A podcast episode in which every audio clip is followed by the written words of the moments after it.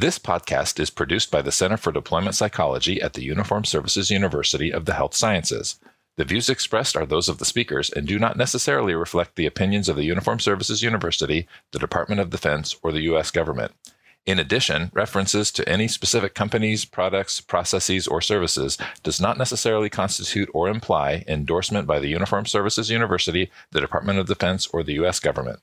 Welcome to CDP's podcast, Practical for Your Practice. Where we give you actionable intel to support what you do. one colleague to another. Hello, everyone, and welcome to Practical for Your Practice. Andy Santanello here. And this is actually our final episode of Ooh. season three. We've made it all we the way. made it. We made it. Um, so thank you for taking the journey with us. We hope that you've enjoyed the topics for this uh, for this season. We can't wait for se- uh, season four, but this is our last episode for a little while, so uh, it's bittersweet. Um, and you've already heard Kevin. Kevin's with me today. Hello. Hi, everybody. How you doing today, Kevin? I'm hanging in there. How are you? Good. How are you feeling about this being our last episode for a little while? It feels like an accomplishment, really. Like I will say, when we first started um, kicking around ideas for the podcast, the idea was, you know, we, just kind of hang out and talk like colleagues. Uh, In fact, I think I think it was that that you and Jenna and I were having a conversation one day, and we're like, "Why aren't we recording this? Why aren't we like letting the whole world listen to us just talk?"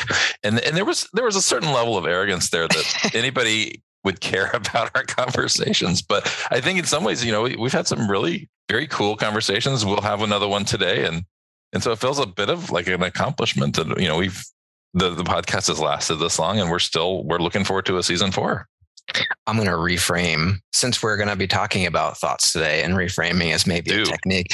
I, I like to reframe it as you know we were having a good time chatting with each other and geeking out, and we just wanted to let other people, if they chose to, join the party. I think that's a great reframe. Thank you. Um, speaking of reframes and great reframes, we are really excited to have uh, a fellow CDPer with us today, Dr. Jeff Mann. Hey, Doc. Hey, Andy, Jeff. how's it going? Kevin, really uh, thank you guys for having me here. I'm looking forward to this.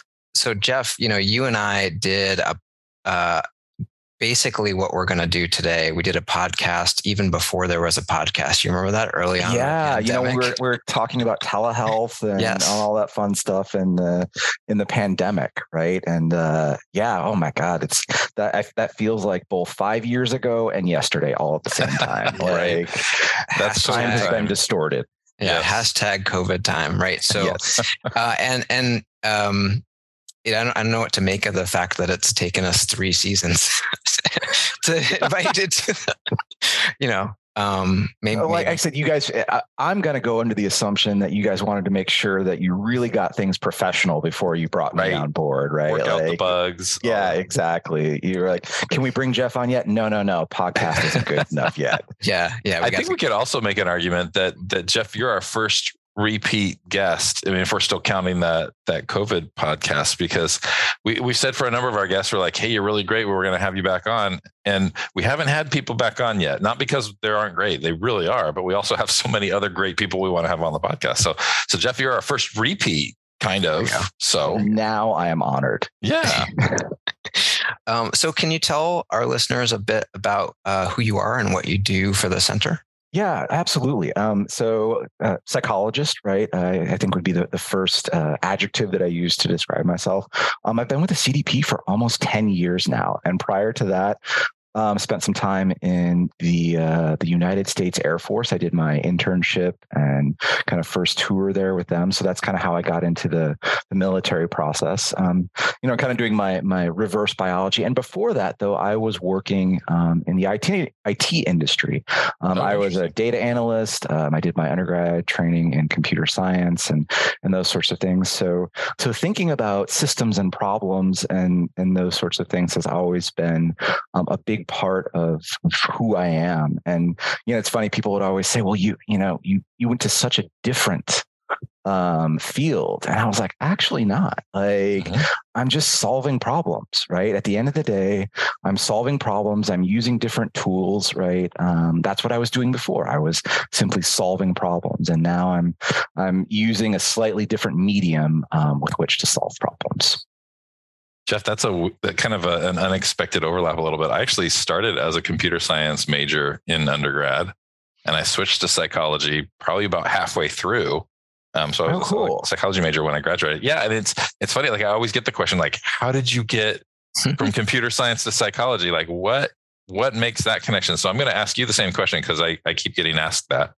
Like, what, how did how did you make that transition? Well, for me, it was actually, I mean, I was working in the industry for about six years.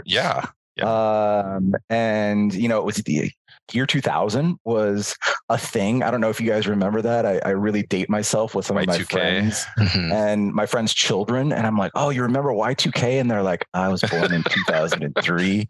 And I'm like, oh, wow. Like that's, yeah. So, so I was really, I was working in that industry for quite some time. Um, but I just like, I was good at it. I found it interesting, but I was very unfulfilled. Mhm. Um, I was looking up the chain at the things that I could do, and I did not want to do any of it. right. and so I really started down this journey of like trying to figure out what it is that I wanted to do. And I remember there was this, have you ever heard of the book, like What Color is Your Parachute? I want to say it was the, it's like this career planning book or Mhm. whatever it is haven't heard of it. And and there was just this line in there that was just like you know if you find yourself endlessly fascinated about um, this this process maybe you should think about psychology. And i was like there was it was like this light bulb moment Mm. for me because i never i never took any undergraduate classes. I was all science based i was going to be an engineer. I had a my double major was in mathematics. Like you know i was like thinking about working for the nsa and doing um uh cryptology and, and like all that kind of Yeah, yeah. stuff. And so yeah and and but i was just i was unhappy. And so i found psychology and, and once i kind of took that leap i just i was i, I never turned back. I, I re- uh, I can't say I've never regretted it, but for the most part, I've never regretted it. We we absolutely need to do a, an episode on origin stories. Yes. Yeah. Oh yeah, I'll get I'll give you a little piece of my my origin story, and then I think we should probably get to our topic for today because this is going to wind up being uh 17. This could be like season four if we just keep going. Right. The whole I like it. Uh, so part of my origin story worked in a fish market, worked in the seafood market. Hmm And that really, really helped me eventually when I was working at an OCD specialty clinic and we had to do all sorts of exposures to gross Oh things. yeah, I was going to say I mean, almost it's perfect nothing- environment. Yeah. Nothing grosses me out anymore after being in the fish market. That's Oh, man. exposure therapy right there. Yeah. Right. Exactly. So you never know. You never know what those previous life experiences that are in your reinforcement history will uh, help you to do later on. So, Jeff, you wrote me an email on February 10th. And in that email, you asked, Hey, I wanted to reconnect and get uh, and love to get your perspective on ACT and the concept of thought challenging. And so I wrote back and I said, This is a good podcast topic. yes. And then Um, refused to talk to me ever since then because he wanted to save it all for this. Well, I did send you a ridiculously long email about RFT. Yes. Uh, and that, so just just to be fair, and then Yep. I've been ignoring you since then. Um, so I, I'm really curious about kind of your your kind of motivation and interest in that particular question. Uh, yeah. So can you And say just a so little bit about that? I think one of the first things is I've just been, you know, I, I think, you know, I'm, I still feel like I'm fairly new to this industry, right? Like, even though I've been doing it for a little over a decade now. Um, but you see kind of these trends, right? And these waves and um, processes. And, and the latest wave, it's like I see everybody wants, you know, because the role that I have in the CDP, I work with the military and I help them coordinate their trainings, and everybody wants ACT, right? And we, you know, you've you um, have recently developed like the ACT training for the center, and every time I talk to people, they're like, how, when and how can I get into the ACT training, right? Um, and so ACT has really become this like, eh, you know, there's this fever pitch of, of desire for it, right? Even in, and in my private practice, I get patients, you know, inquiring, do you do ACT? Are you an ACT therapist? You know, all this kind of stuff. And so um, I was really like, you, you know, I've really been looking into it, but um, I think a big part of it is trying to understand where it fits, right, in the world. I think what I've found with with ACT is it's definitely a, a very new set of um, terms and semantics, right, and and those sorts of things. And so, my general philosophy is that. Um, there's no such thing as an act problem or a cbt problem or a psychodynamic problem or you know or, or anything along those lines right um, that there are this like we have different ways of getting at you know kind of the same mechanism. And so i really started thinking about this because I, I, really I, I, think there's a lot of things about act that i really really enjoy you know especially the values based piece um, associated with it because i really started to integrate that. Um, and i started seeing that in a lot of different places. Um, I, w- I did a actual an interview with tom horvath um, who is one of the founders of um, smart recovery and he really integrates a lot of values based work in his um, focus of, you know, in the, in the smart recovery groups that he does. And that's a big part of the overall process. And so I was starting to see it's like, okay, like where is this fitting in and how does it fit into the larger picture and and that's where i really started thinking about let's see like because thought challenging for me at least thought uh, you know now i really even like to i like to play with the semantics, right? I don't even like to call it thought challenging anymore. I like to call it thought analysis, right? We're gonna we're gonna examine or thought examination and, and but even even just the language around it uh, has has changed. So mm-hmm. I think you know it's sort of your thinking about and uh, sort of, of evolution of thinking about even just how you deal with problematic thoughts really kind of mirrors a, a much larger trend that's happening in the field towards process based therapy and, yes. Um, just a few years ago, you know, Stefan Hofmann, who has been sort of like the, he's one of the most world famous proponents of sort of traditional CBT and Steve Hayes, as you know, the, the godfather of ACT, yeah. Um, really started a dialogue between the two of them about like how is this really left twix and right twix you know mm-hmm. you know are are we doing different things and and you know out of that came um, this new sort of field of process based. Originally, it's called process based CBT, and they're moving to just process based therapy. But you hit the nail on the head. There are all of these sort of common processes that probably good therapy is tapping into and the different technologies and act for example is just uh, an application of relational frame theory and contextual behavioral science. Um, and it's a form of process-based therapy if you want to use that lens. But there's other types of process-based therapy you know so you can do a traditional cbt model from that approach um, in a more flexible way and there might be different ways of getting at and working with some of the different elements. And one of the elements that is sort of a common target area process in process based therapy is cognition. Yeah, right. Like that is, and that's one of the things that I've always really been trying to focus on more and more is this uh, and and because I've even really embraced behaviorism as well too, right? I mean, my my kind of journey was, like I was super into like existential psychotherapy, you know, existential theory, like in grad school, right? And I still love like existential theory, but well, I found there, there's your values and motivation right there, and actually like motivation slash yeah. values in process based therapy is another really critical domain that is often important you know, when working with clients. So sorry for yeah, no, and and and I've just found myself, but I, I guess I would, if I really wanted to describe myself from a theoretical orientation, if I'm thinking about it, it's like I'm a pragmatist.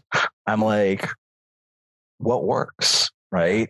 Um, and um, you know, and that's why it's like, now I was like, you know what, when I started, especially when I started doing like some OCD type of work and that sort of thing, I was like, that's behaviorism stuff, right? Like, and, and exposure, like this is like, we could talk about this stuff all day long, but it's not going to come anywhere close to like, you know, doing this sort of thing and thinking about, you know, behavioral activation with depression. And um, there's all these different tools that I think really help us um, rather than getting kind of locked into it's like either I have to, you know, this one theoretical orientation. And I guess some might describe it as eclecticism. And I don't know. How do you feel like process based therapy kind of captures that notion of eclecticism? Is it is it maybe a better ver- you know a better way of looking at it? Because I know sometimes that's question. been yeah. derided by evidence based proponents, well, right?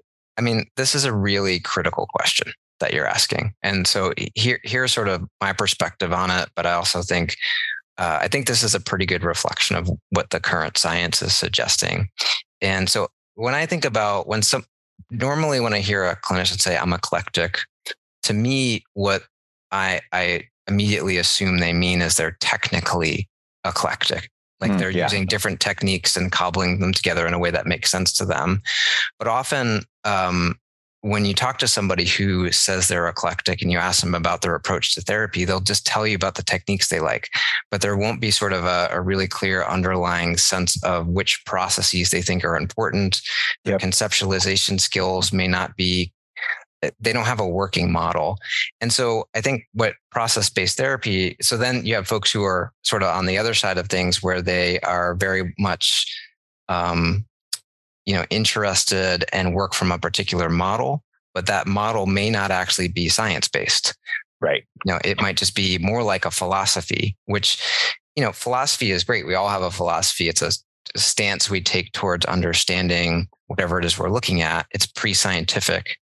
So you can't really argue that one philosophy is better than another. It's just where you stand from. Yeah, and it's it's kind of like well, science grows from philosophy, right? Well, we eh, start with philosophy, and then we move towards. and in fact, there are different philosophies of science Yep. as well. So there's like a mechanistic philosophy, which is what you know most science-based endeavors are based on, and then there's functional contextualism, which ACT is based on. So the the question you asked though about you know what's the difference between being eclectic and maybe being process-based is that um, being a process-based therapist, from my perspective, and I think this is um, pretty in line with what process-based therapists and researchers would say is we're choosing to focus on processes that have been shown scientifically to be uh, really important in maintaining psychological distress and Mm, yeah. functioning like and that. also when you can sort of focus on shifting those processes they tend to result in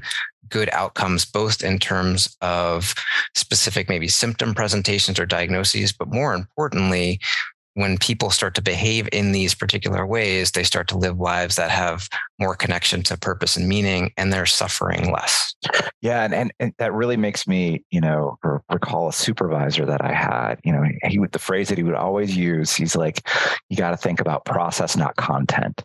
Right? Like you need to think about yes, the content is interesting, but it's not the thing. Right? And and that even makes me I, one of my phrases. And, and and Andy, you, I know you are a a, a Zen Buddhist um, practitioner and teacher and all those sorts of things. And and maybe you can help me with the etiology of this. Right? but the concept of the finger pointing at the moon, right? yeah Um, you know, it, it's kind of like let's not um, uh, mistake the the finger pointing at the moon for the moon sort of thing. And I think sometimes we get focused on content, right, and and see that as the as the moon when really it's like no, the process is really what we're trying to understand and and get at. well i won't i won't get into the weeds about about zen uh, I got into the weeds about Zen a little a little bit on our spirituality episode. yeah, I was actually I was but- listening to that a little bit as I was prepping for this. I wanted to make but- sure you know what I was getting myself into. but I'll you know I'll say one thing about that and then relate it back to what you were saying about process and really just kind of bring it down to a clinical example. So it, in in Zen, when I'm working with my Zen students, um, often people will come with you know I want to be enlightened or I want to Mhm. be calm or and really the thing I, I really very quickly try to get them to let go of is outcome and really focus on are you doing your zazen every day? Are you meditating every day? Tell me about like what time of day you're doing it. Are you getting on the cushion every day? It's all about the practice.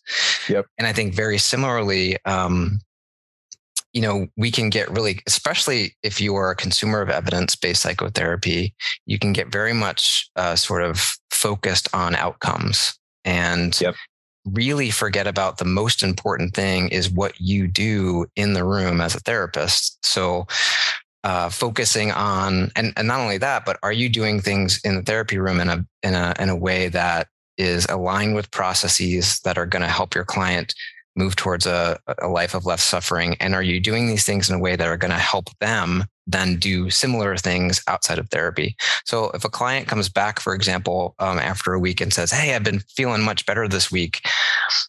It's not that I don't care about that. I care about that. And I'll say Yeah. that's great. But I'm, what I'm really curious about is like, have, have you been doing anything differently this week um, that might have led to that?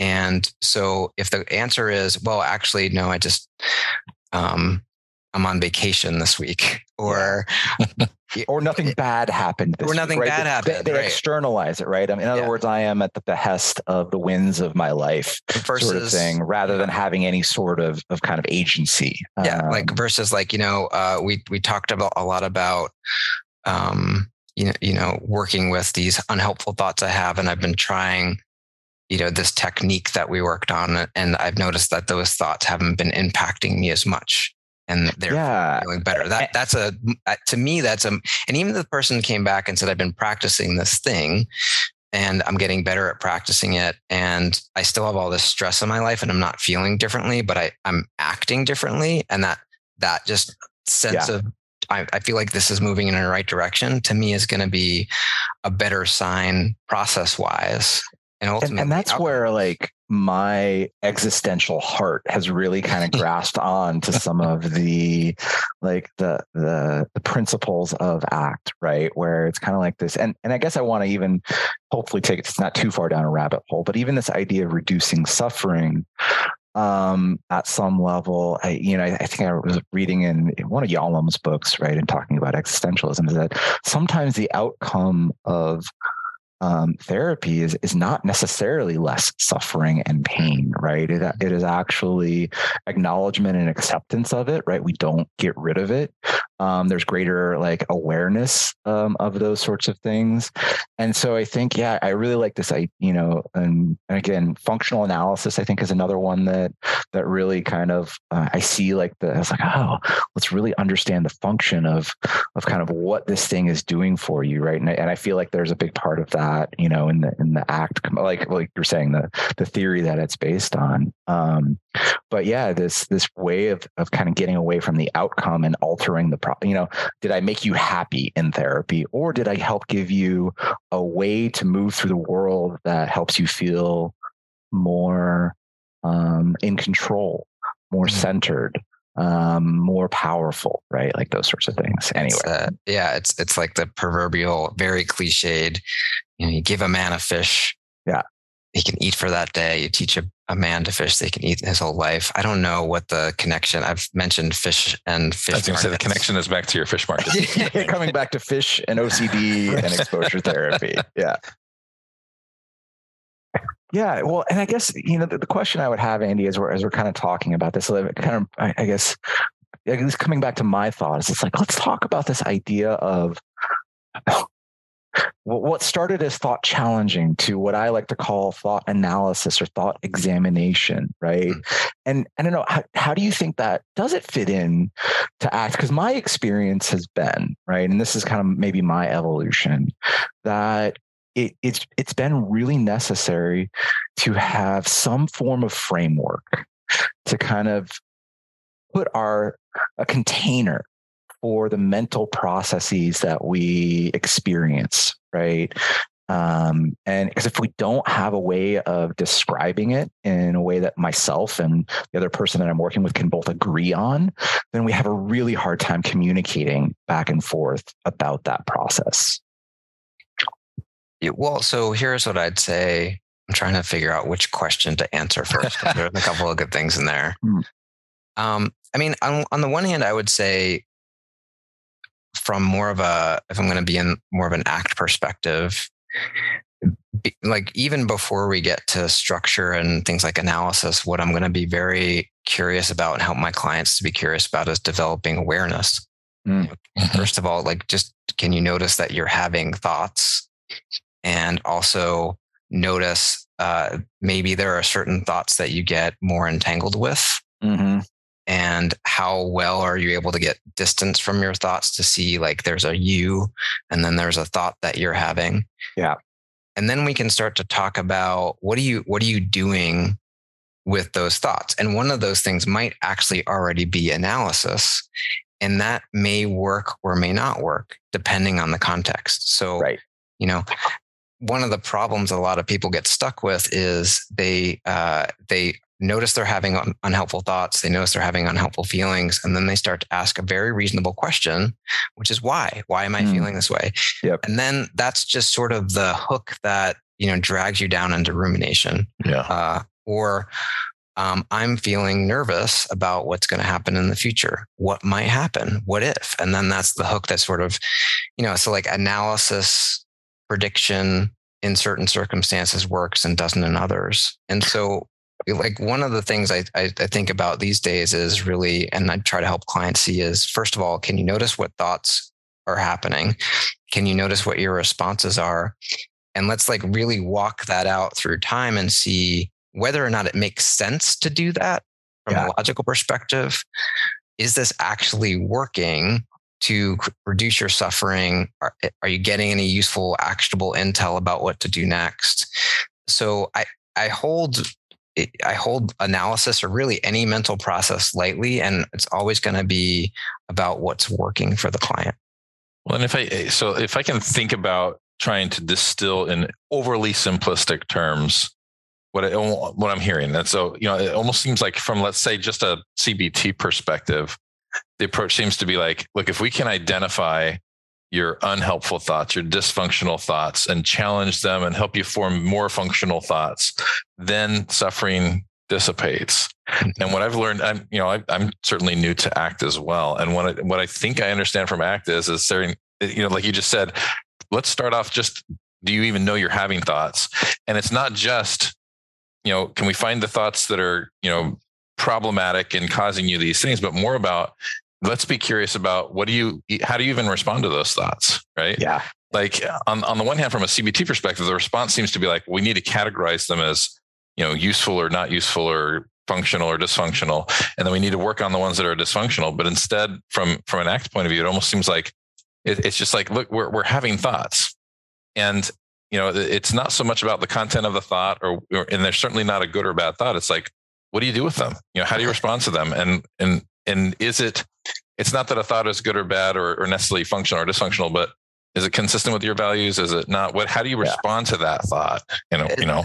And it, did and I, I capture it, or is that? You did you did? Okay. And one thing I would like to add to that is uh, useful versus not useful. I think from a cognitive therapy perspective, traditionally speaking, and I don't want to make I don't want to make a caricature of these two people. Right, right. Like, I agree. Traditionally speaking, I think that you the judgment about useful, not useful is based on content of the thought. Mm-hmm, mm-hmm. From more of an act perspective, process based perspective is um, useful versus not useful. Does engaging with that thought work or not work based on the outcome you get from you know that that particular action? So I want to say something about content for a minute because um, it it, it seems logical that if you have um, thoughts that have like a negative valence to them, the con- content wise, that if you replace them with more positive thoughts, then it's going to lead to better outcomes for somebody. But you can also have a problem where, so if you're familiar with the self esteem literature, used to be that the idea was that, you know, you really needed to teach kids to have really positive thoughts about themselves all of the time. Mm-hmm. And that was going to lead to better outcomes. And so if you know about the outcomes of that that those efforts, it actually wound up creating like these little narcissists. Who yeah, right. who have these very fragile egos. Right.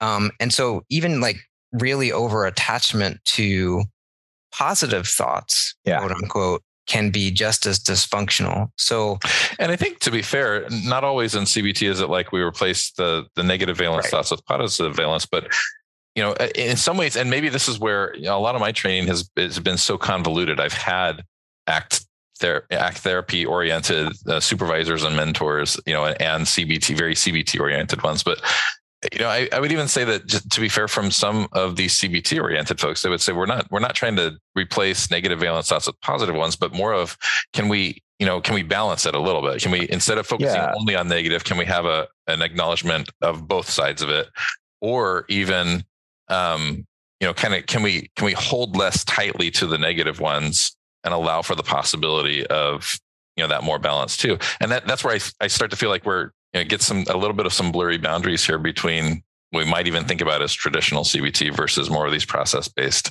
Yeah, and, and I think the the the way that I really have approached that is, you know, when I was early in my therapeutic years, that's really what I thought, right? At CBT is we we replace, you know, um, Yeah. positive thoughts with negative thoughts. And, and really, what I've evolved to is kind of this idea of no, we we we kind of right size it. What we do is we take out, we acknowledge the reality of one's emotional experience, right, and and shift things in the beginning from um, I am a failure to right now I feel like a failure right? And and even helping them see that there's a big difference between those two that that one is is the reality of what they're telling themselves right? I am this is permanent this is forever versus saying this is how i feel right now right? This is my experience right here in this moment right? And getting to that place of being able to say okay that's how you're feeling in the moment that's okay there's nothing wrong with that right? So let's let's talk about where we're going to go from there. And that's really where i've evolved to from from kind of like a, a thought analysis or thought challenging process is not to say we're going to replace because i just it, i just felt like it never worked right like it just it, it never really like it just never really worked for me that, that and that is sort of one of the main predictions that you know uh, research has borne out with RFT. You, you can't Mhm. really delete thoughts from your mind, and it's very consistent with what we know about just from behavioral psychology. You can't really delete behavior from repertoires. Right. So eh, the example I always give of that with my clients is I'll ask. Uh, usually with I I work with mostly adult clients. When is the last time that crawling on the floor was your main way of getting around?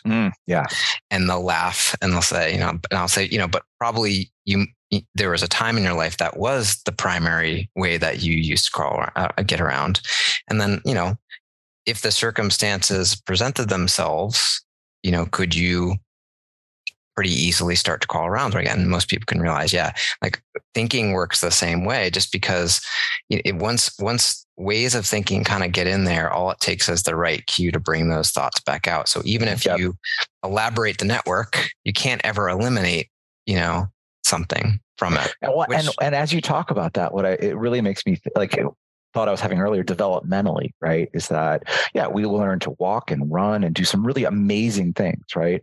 But oftentimes the way that our metacognition, the way that we think about thinking, it, it just grows, it's it grows in an unstructured, undiscussed, unarticulated way, right? And and that's where I really think that early level of framework is is, is helping people develop an intentional form of metacognition, Hmm. right? Like a way that they choose rather than, well, this is just how I've done it since I was six years old, sort of thing, right? And I've never talked about it with anybody else, right? And and so that's a, a way, and that's what I think about is it's like, okay, we got to kind of develop some form of way that we're going to think about thinking right? Some some form of way of understanding it bringing it to a level like you were saying awareness right? Bringing it to a, a level of consciousness. And so that's what i'm always wrestling with is like what's a useful way to do that and i don't really care if it's psychodynamic or act or cbt or you know sesame street right like i said i, I like to see myself as as kind of like an agnostic in that perspective uh, so, or so here's here's a question about that. So all right, so if the if maybe the common ground here, and you can use your, the word metacognitive, the term metacognitive awareness, awareness. Um, you, you know, if, if we thought about uh, how we might work with us, you know, an unhelpful thought from different perspectives. Mm, yeah how might you so from a cbt perspective like a traditional cbt perspective uh, and I'm, I'm putting you on the spot here I, so, I was going to say fir- first you're assuming that I, I, I adhere to Okay. CBT. well i mean like uh, like like for example like a like a thought record Yes, you know. absolutely. Right. If you sort of look at it through the lens of developing maybe more metacognitive awareness a Mhm. way of thinking about thinking how like how might that be similar to um for example an act you know helping someone sort of when they notice an unhelpful thought say i i am having the thought that Right. like do you, if you were to I mean, for me, it's it, I see it as a way. It's like I don't really see them as different. I see one as writing it down. Hmm. um, Mhm. right? Is, is that and and what I like about that is, I there, this this process of externalization um is I, taking It's yeah, very it's much very perspective important, right? And I think in that early phase, they they need a way to externalize, right? Whether that's saying it out loud to me, whether that's writing it down, right? And and and I really, you know, kind of go into this idea. It's like it's just like you were saying um, before um, about learning to crawl versus walk and run, right? Like we we have to start with um, a rudimentary way to do it, and I think doing a lot of these activities mentally early on is very difficult for individuals, right? And they need some sort of mechanism to kind of get it get it out uh, outside of themselves and and if it's only in therapy well that's just one hour a week right Mhm. um, and that's why well if they're willing to do some journaling or something right and and so i look a lot of this not as like oh we have to do it this way i look at it as, as an externalizing perspective taking mechanism Is that yeah. kind of i don't know Well, yeah, and and externalizing perspective taking mechanism, and Yes. there's all sorts of ways that you can train that. Like Yes. if, if that's the process, you're gonna exactly that the all process sorts of ways. all sorts like like uh like like drills in a soccer practice. You Yep. can think of all sorts of ways of shaping that particular process. And so and that is the analogy that I use. I when with concept. Have you ever have you ever done a sport, played an instrument, like anything? You know, most people have done something like that. And I'm like, did you ever practice? And I'm like, yeah. And I'm like, why'd you? You know, we got to go through. Why'd you practice? And Mhm. and and really helping them seem like and and really, I like to give them confidence because it says no I don't doesn't matter if you've never been good at this right um any you know my belief and and I love like what is it like the Malcolm Gladwell well that's not Malcolm Gladwell I forget who the, the original author of the 10,000 hours is I think Malcolm Gladwell you know wrote it but the the 10,000 hours research is really about the concept of intentional practice is how one becomes good at something right? Not um accidental practice not um you, you know just time spent with somebody but no intentional practice at getting good at something. And and that's where i think this this idea of externalization and and perspective taking is something that that anybody can practice and get good at. Yep. And so the question is well what is what like you were saying there's a there's a hundred different ways to do that and what's going to work within that individual's um, uh, life and framework. This is i think exactly the it, like for this right here is i think the main distinction and like another answer to the, the question you asked earlier which is what's the difference between being an eclectic therapist who uses lots of different techniques versus a process-based therapist? If you know what it is that you're trying to train the client to do you may use wildly different techniques Yeah. that don't look formally like they should be related. yep. So you know um i'm going to get reported for this you know but it's not uncommon for me so right i have a number of clients right now who i'm doing trauma processing work with. It's not uncommon for me to, to use like a traditional cpt abc worksheet. Absolutely yeah and then pivot towards uh, you know doing some defusion techniques. Okay so like you notice this thought comes up in this particular situation uh, and I, I like to use the, the sort of the framework of source of influence. Like how big of a source of influence does this thought mm-hmm. based on your history need to be when you're trying to consider what's most important to you to, for you to do in this situation? Yeah, yeah, and and and so here, and kind of taking that to the next level, and really thinking about ACT in that process, where I really started embracing kind of this idea of values based work in ACT was when I started working with my OCD patients. Um, because they are so fused with whatever thought comes into their mind, right? That is their reality. Mhm. and and how do they learn to trust and, and kind of live their life in a way that is is not OCD based? And that's really where we would do um, start with values based work right? Thinking about what is important to them. What is the life that they want to lead? Because they can get away from that and they can describe that sort of thing. And then that becomes how they kind of when they have an OCD thought they can ask themselves right to what degree is this like consistent with the value or the life that I want to lead versus not, right? So it gives them something to kind of anchor themselves when they feel like the only way they can function is to adhere to the, the thoughts that come to their mind. But that that was a big shift for me, I think, in that in the concept of values based work.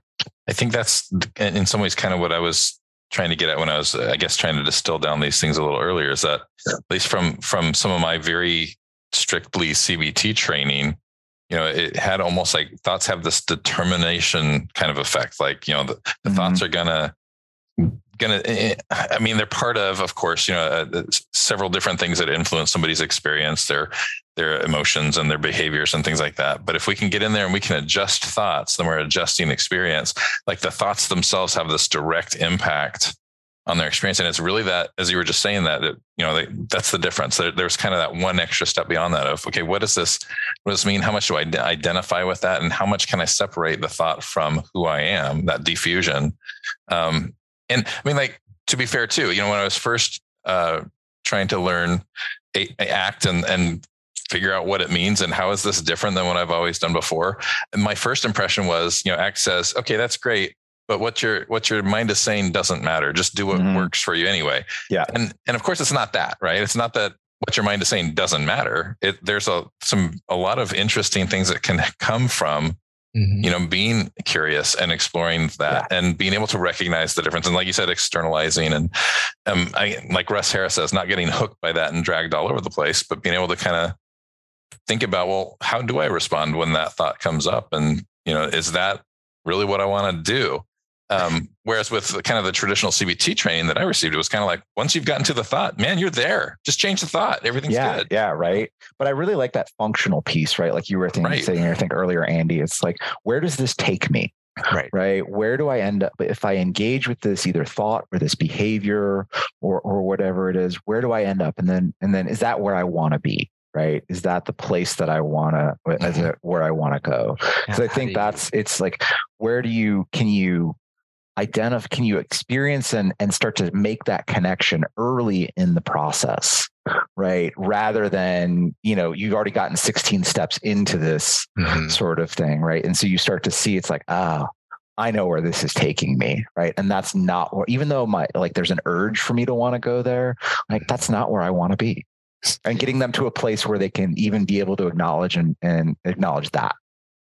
Absolutely. Yeah how how can our clients use their mind as a tool for their benefit um, rather than something that they need to fight or struggle with and mm-hmm. kevin i think your point is a really important one it's not that um, it's not that thoughts don't ever matter and it's it, yeah. this is even even more important when you're working with i mean i think trauma survivors and you know, in maybe even in oh yeah, right, like well, and, and even yeah. contamination OCD, yeah, right. It's, it's like it's, it's, not that uh, there is no like with OCD, it's not that there is no risk and that you, yeah, like if for it, there is absolutely, just, you know, and somebody who has had a you know difficult you know experiences in the past or you know even if they were just in a military setting the, the things that their mind is telling them to do rules to follow, ways to cope. It's not like those are, you know, irrelevant. Irrelevant. Yeah. In fact, right. they might have been exactly the right things to do based on the, the past, the context they mm-hmm. were in before. It's more as like, is it,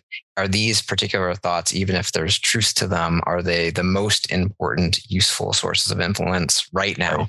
Right. right. And yeah, so exactly the discussion we're having today is may, maybe one of the things that depend, you know, whether you're a traditional cognitive behavior therapist, an ACT therapist, or really any other therapist, when we're dealing with difficult thoughts is uh, you know a primary thing that you want to try to be doing one way or another for your clients is helping them to really make experientially a, a distinction between them the, the the the thinker and the thoughts that they're having.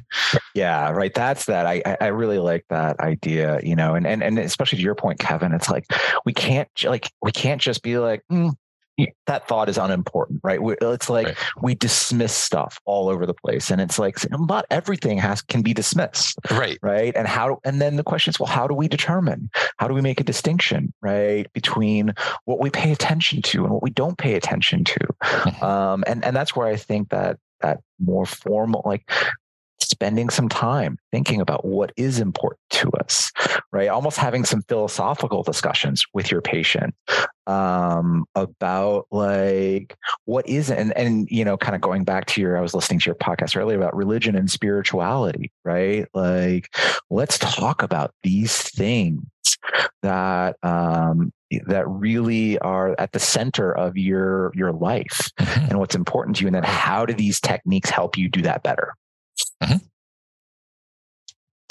such a really like I don't know. I got to say that th- this is a, a, great discussion because it's there's a lot of practicality and there's a lot of kind of uh, high thinking too going on here too. I'm very my, my brain's very activated, so I'm, i really appreciate the discussion.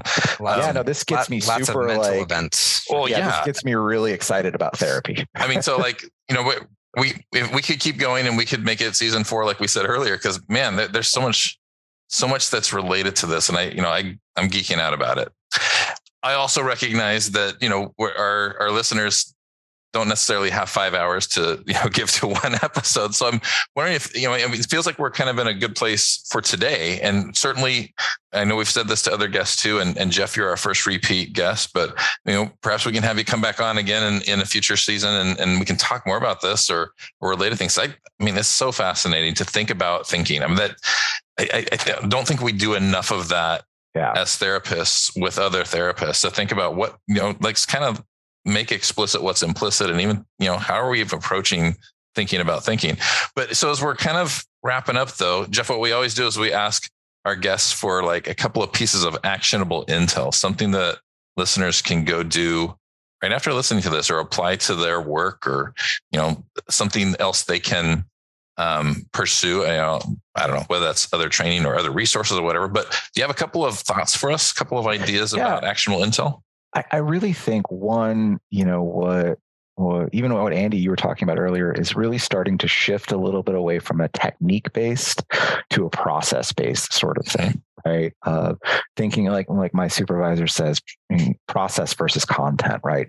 Thinking about the processes that the patient is going to, and that the the content is simply a representation, right, of those sorts of things. And if we're always just focused on the content, like that's that's a whack a mole, right? Um, mm. and I think also actually getting training in uh, like maybe things that diverge from your traditional, um, right. you know, because I think the more you know, and, and this this is kind of the thing that like I, I, take from my computer science days. It's like I learned my first programming language, right? And I was like, cool, I understand programming. Right. Um, but then when I learned another programming language, I was like, oh, I am seeing these same concepts implemented in different ways, right? And when I learned Spanish, um, you know, I learned way more about the English language and um, how to construct a sentence and you know and what things are. So I think this idea of allowing yourselves to kind of be and explore multiple theories and really trying to, see, to understand, like in many ways, it's just semantics, right? That we're um, in a lot of this stuff and starting to see these connections between the different theor- theoretical orientations, even psychodynamic, right? I think there is a lot of um, connection between from from the past um, into the future, and if we can get past the language, because I think we get too, and this is where I, I, was talking earlier, you know, from the concrete to the abstract, right? Um, recognizing that ACT and CBT and even psychoanalysis, they do the best they can, right, to come up with language that is um, accurate. But at the end of the day, it's a simile, right? It's it's a metaphor mm. for like this this process that we're trying to describe. So I think being able to start to see that as a therapist becomes really important. So don't get locked in an echo chamber of one yeah. particular orientation. Well, I'll I'll just add one little caveat to that, Jeff, and I, I would say it's a really good time in the history of psychology slash mental health work to be someone interested in process based therapy because there mm-hmm. is now a, a, a field that is dedicated to scientifically examining and determining what are some of the most important processes. So I would say yep. Uh, if you're interested in your your a client or client a therapist who's interested in evidence based psychotherapy, I'd highly encourage you to look into process based CBT. Yep. Uh, and also, if you are uh, well, and I feel like something like the unified protocols could be another one as well too. Like I know there's trainings on that one that came out of kind of Barlow's lab, which is like it does some exposure therapy and it does some um, a that, little. That's bit. all that's also another podcast. I, I, have to say, I I am I'm coming I'm coming from the perspective I I own it. The perspective I'm a functional contextualist. Yep. Um, I would say and this is not a criticism, but one difference of the unified protocol is that it is more technically eclectic, and I would argue probably gotcha. not as process tied to processes. Yeah, I, I, I agree. With, so, I like that idea. What you're saying is focus on the process and the process based CBT, especially the ones that have evidence for them. yes.